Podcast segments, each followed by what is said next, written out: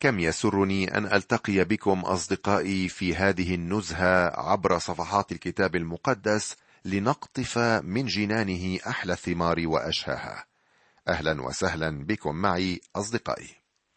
وصلنا في تأملاتنا في سفر التكوين إلى الأصحاح التاسع والأربعين وقبل الأخير بعد أن تأملنا في الأصحاح الثامن والأربعين المرة الماضية.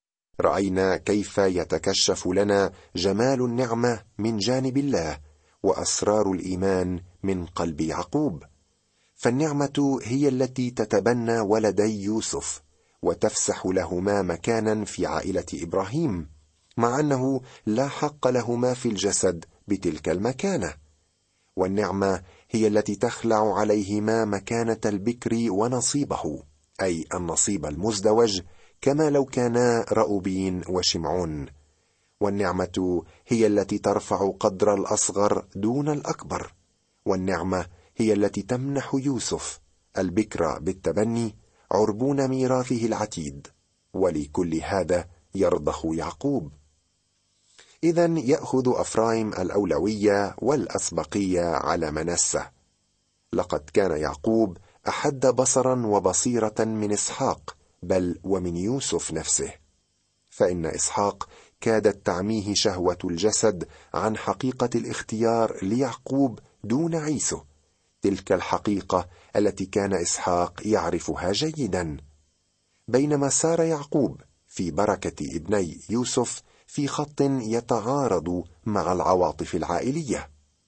ولعله لم توجد في كل تاريخ يعقوب لحظة أكثر اشراقا من تلك اللحظة في أخريات أيامه. إن يوسف يقدم لأبيه ولديه لكي يباركهما ولكن الأب الشيخ وضع يديه بطريق التقاطع بفطنة أي أنه عكس وضعيهما شمالا بيمين ويمينا بشمال والطبيعة تأبى هذا التصرف. وهنا أراد يوسف أن يستدرك الموقف بحسب ظنه أو رغبة قلبه.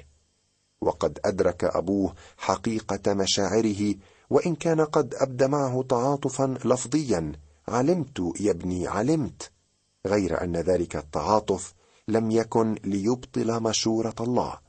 وهكذا لم يتجاوب يعقوب مع الطبيعة في ابنه يوسف كما تجاوب لها يوما حين استمع لنصيحة أمه رفقه فعلا إن خاتمة تاريخ حياة يعقوب تغاير كل ما مر به من الأدوار الأولى فدهاؤه وخبثه ومكره واحتياله وتدبيره وخوفه وقلقه الناشئ عن عدم الإيمان. هذه السحب جميعها قد تبددت الآن وظهر من ورائها قوة إيمان هادئ نراه يمنح بركات كثيرة ويبشر بخيرات قادمة مما يدل على وجود شركة قوية مع الله. نأتي اليوم إلى أصحاح جميل جدا الأصحاح ما قبل الأخير من سفر التكوين التاسع والأربعين. يصور لنا هذا الأصحاح الرائع مشهد يعقوب وهو على فراش الموت. رأيناه في الأصحاح السابق على نفس الفراش لكنه كان قد تقوى واستند ليبارك ابني يوسف. بعد ذلك أتى كافة أبنائه ليجتمعوا من حوله ويبدا بتوجيه الكلام إلى الجميع من الكبير إلى الصغير وبإرشاد الروح القدس يقدم لهم أقوال الله وأحكامه من جهتهم. عادة كل ما يقوله الإنسان وهو على فراش الموت يكون هاما لأنه عادة يقول الحقيقة كاملة لا مجال للكذب هنا. ورسالة فراش الموت التي قدمها يعقوب كانت نبوية لأنها تبين ماذا سيحل بكل واحد من أبناء يعقوب الاثني عشر عندما يصبحون اسباطا وما كان نبويا أصبح معظمه الآن تاريخا. سنرى ونحن نسير مع يعقوب كيف كانت روحه في أقصى المعاناة وهو ينطق بتلك النبوات؟ سنراه في ألم الذكرى لتصرف رأوبين وقسوة شمعون ولاوي وانحراف دان ولكن هكذا مدرسة الله لآخر لحظة في آخر حصة للدرس. هذه الفرصة الأخيرة لنا لنرى فيها إيمان يعقوب الذي صقل ولمع في آخر حياته. كان يتحدث بكل إيمان إلى أبنائه الذين كانوا سيسكنون أرض كنعان. مع أنه في ذلك الوقت كان الكنعانيون ما زالوا يسكنون الأرض وكان نسله سيستوطن أرض مصر لمدة غير قصيرة من الزمن. يا له من إيمان. من أجل تأملاتنا في هذا الأصحاح التاسع والأربعين نقرأ منه من العدد الأول وحتى الثاني عشر. ودعا يعقوب بنيه وقال اجتمعوا لأنبئكم بما يصيبكم في آخر الأيام. اجتمعوا واسمعوا يا بني يعقوب واصغوا إلى إسرائيل أبيكم. رأوبين أنت بكري قوتي وأول قدرتي. فضل الرفعة وفضل العز. فائزا كالماء لا تتفضل لأنك صعدت على مضجع أبيك. حينئذ دنسته على فراش صعد. شمعون ولاوي أخوان الات ظلم سيوفهما؟ في مجلسهما لا تدخل نفسي بمجمعهما لا تتحد كرامتي لأنهما في غضبهما قتلا إنسانا وفي رضاهما عرقبا ثورا. ملعون غضبهما فإنه شديد وسخطهما فإنه قاس. أقسمهما في يعقوب وأفرقهما في إسرائيل. يهوذا إياك يحمد إخوتك يدك على قفا أعدائك يسجد لك بنو أبيك. يهوذا جرو أسد من فريسة صعدت يبني جثى وربض كأسد وكلبوة من ينهضه. لا يزول قضيب من يهوذا ومشترع من بين رجليه حتى يأتي شيلون وله يكون خضوع شعوب. رابطا بالكرمة جحشه وبالجفنة ابن أتانه غسل بالخمر لباسه وبدم العنب ثوبه. مسود العينين من الخمر ومبيض الأسنان من اللبن. نأتي إلى اصطلاح مثير يستخدمه الكتاب المقدس كثيرا وهو في آخر الأيام. وآخر الأيام هنا لا تخص الكنيسة حاليا ولكنها تختص بالشعب العبراني القديم وماذا سيحل بالاسباط الاثني عشر الذين كانوا سيصبحون أمة كبيرة. جزء كبير من هذه النبوات قد تم فعلا. ليس على صعيد الجماعة فقط بل والأسباط كل على حدة أيضا. سنرى في هذا الإصحاح ماذا سيحدث لكل سبط من الأسباط في الأيام الأخيرة. بعضها قد تم والبعض الآخر لم يتم بعد. طبعا لن نتطرق في درسنا إلا لرؤوس الأقلام. وإذا كنت تريد المزيد من التفاصيل مستمعي فلا بد لك أن ترجع إلى كتب التفاسير المختلفة. كان يعقوب جالسا على سريره متكئا على عصاه. كان يعلم أن أيامه قد انتهت وأراد أن ينطق بكلماته الأخيرة. وقد بدأ بأولاد ليئة ثم بأولاد الجاريتين وأخيرا بابني راحيل رأوبين أنت بكري قوتي وأول قدرتي فضل الرفعه وفضل العز. فائرا كالماء لا تتفضل لأنك صعدت على مضجع أبيك حينئذ دنسته على فراش صعد. كان الآباء يدركون موضوع الوراثة كثيرا ويضعون عليه أهمية كبيرة انتقال الصفات من الآباء إلى الأبناء بالوراثة. أدرك يعقوب ذلك ورأى في رأوبين نفسه كثيرا. قال عنه فائرا كالماء أو غير ثابت كالماء. كان مندفعا في شهوانيته لا يعرف إزاءها استقرارا. ألم يكن يعقوب كذلك في مقتبل عمره؟ وقال له لا تتفضل أو لن تبدع لن تكون لك الأفضلية يا رأوبين وفعلا لا نقرأ أن رأوبين كان متقدما في أي شيء في حياته. كثيرون منا اليوم يقنعون بالبسيط الهزيل ولا يريدون التقدم والإبداع وتراهم يقبعون في مكانهم طوال حياتهم.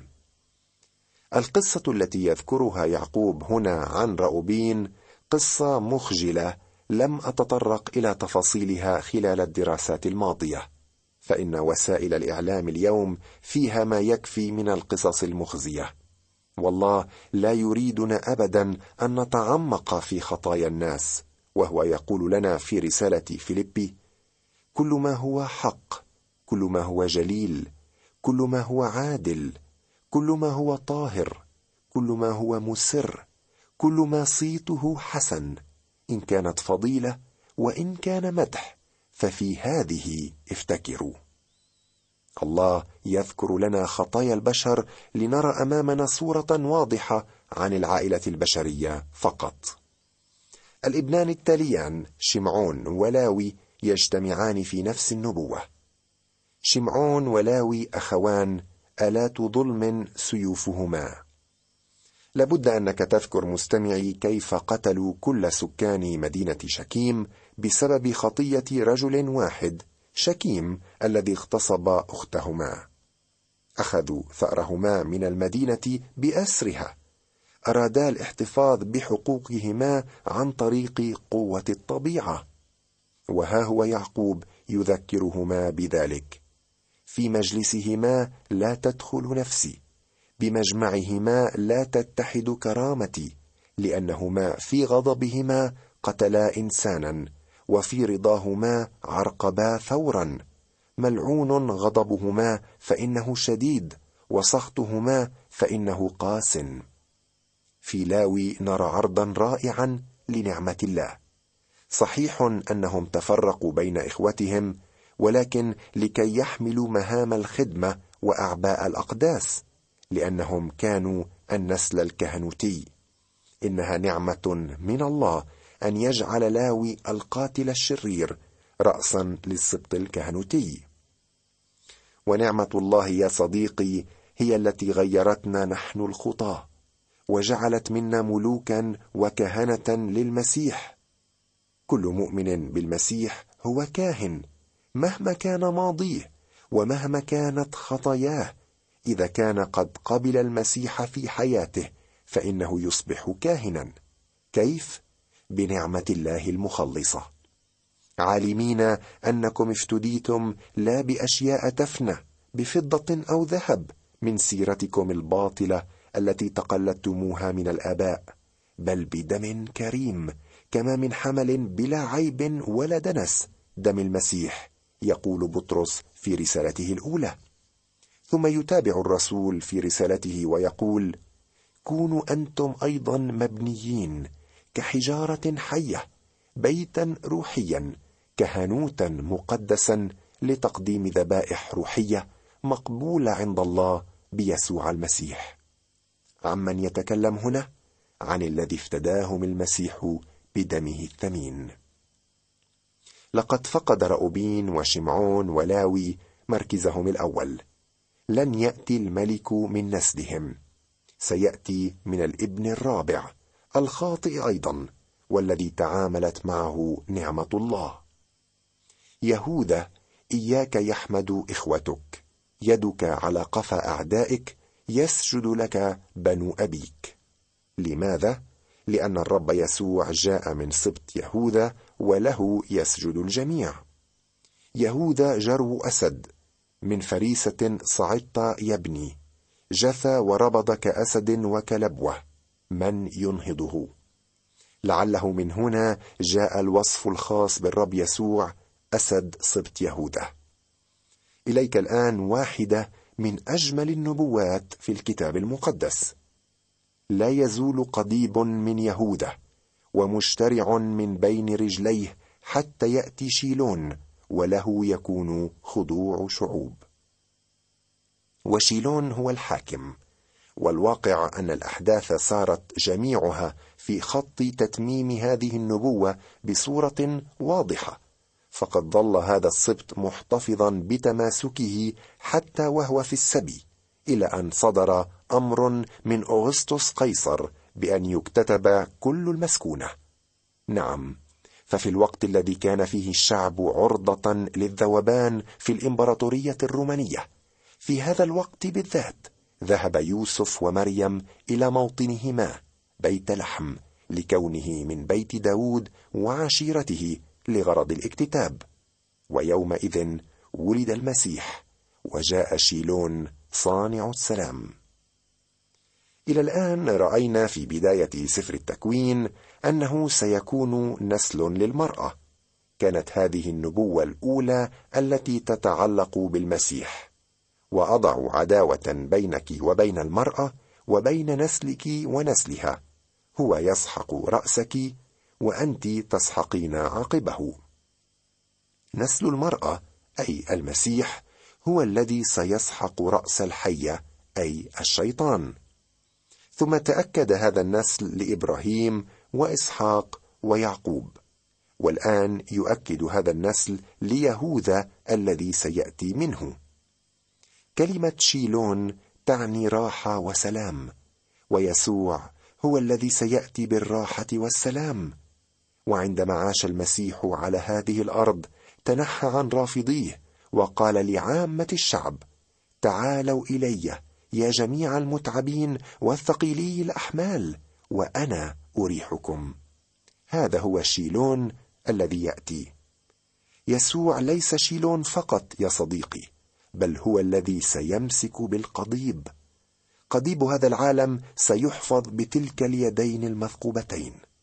كما ونقرأ بعد قليل أنه سيأتي من الله الراعي والصخر.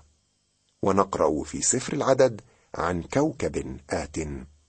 كل هذا مستمعي يتعلق بمجيء المسيح. هو نسل المرأة الموعود به للآباء. هو شيلون الذي سيأتي بالراحة وهو الملك الذي سيمسك بالقضيب ويحافظ عليه وهو الراعي الذي سيبذل حياته والصخر أو الحجر الذي رفضه البناؤون والذي سيصبح رأس الزاوية وهو كوكب الصبح المنير لكنيسته. هذا هو النسل الذي جاء من آدم وشيث بعدما قتل هابيل ومن شيث امتد عبر نوح إلى سام ثم إبراهيم وإسحاق ويعقوب والآن يهوذا. ألا ترى معي يا صديقي أن الله يتحرك بترتيب معين وببرنامج دقيق؟ رابطا بالكرمة جحشه وبالجفن ابن آتانه غسل بالخمر لباسه وبدم العنب ثوبه مسود العينين من الخمر ومبيض الأسنان من اللبن. عمن يتكلم هنا؟ عن المسيح عندما دخل مدينة القدس على جحش ابن أتان وقدم نفسه كالملك والمخلص المنتظر. غسل بالخمر لباسه. أي خمر؟ إنه الدم دمه الكريم. ولكن عندما سيأتي المسيح ثانية ستكون ملابسه حمراء حسب قول النبي إشعياء ما بال لباسك محمر وثيابك كدائس المعصرة في ذلك الوقت لن يكون ذلك دمه بل دم أعدائه. وهذا ينبئ بمجيء المسيح الثاني للدينونة. اذا كما رأينا تعتبر نبوة يهوذا هذه من أروع النبوات في الكتاب المقدس. نتابع القراءة من العدد الثالث عشر وحتى الحادي والعشرين من الأصحاح التاسع والأربعين. زبولون عند ساحل البحر يسكن وهو عند ساحل السفن وجانبه عند صيدون. يساكر حمار جسيم رابض بين الحظائر. فرأى المحل أنه حسن والأرض أنها نزهة. فأحنى كتفه للحمل وصار للجزية عبدا. دان يدين شعبه كأحد اسباط إسرائيل. يكون دان حية على الطريق أفعوانا على السبيل. يلسع عقبي الفرس فيسقط راكبه إلى الوراء. لخلاصك انتظرت يا رب. جاد يزحمه جيش ولكنه يزحم مؤخره. أشير خبزه سمين وهو يعطي لذات ملوك. نفتالي أيلة مسيبة يعطي اقوالا حسنة. زبولون هو السبط الذي عاش في شمالي الأرض على الساحل. يساكر حمار جسيم رابض بين الحظائر فرأى المحل أنه حسن والأرض أنها نزهة. فأحنى كتفه للحمل وصار للجزية عبدا. يساكر أيضا كان ساكنا في الشمال وهو مع زبولون عملوا اعمالا كثيرة كانت أساسا للأمة. كانوا عمالا. لم يكونوا على درجة من الأهمية على الصعيد الاجتماعي ولكنهم بنوا الأمة وهذا ما يهم. أما أجرتهم فكانت الجزية لأنهم سعوا إلى الراحة والنزهة في الأرض. دان يدين شعبه كأحد اسباط إسرائيل. يكون دان حية على الطريق أفعوانا على السبيل يلسع عقبي الفرس فيسقط راكبه إلى الوراء. لخلاصك انتظرت يا رب. كان دان واحدا من الاسباط التي ستتمرد كما سنرى فيما بعد. لهذا كان يحتاج إلى مخلص. كان سيقوم من بينهم الشخصية الشيطانية في الأيام الأخيرة. والواقع أن سبط دان هو أول من أقام العبادة الوثنية بين الشعب بعد موت يشوع. جاد يزحمه جيش ولكنه يزحم مؤخره.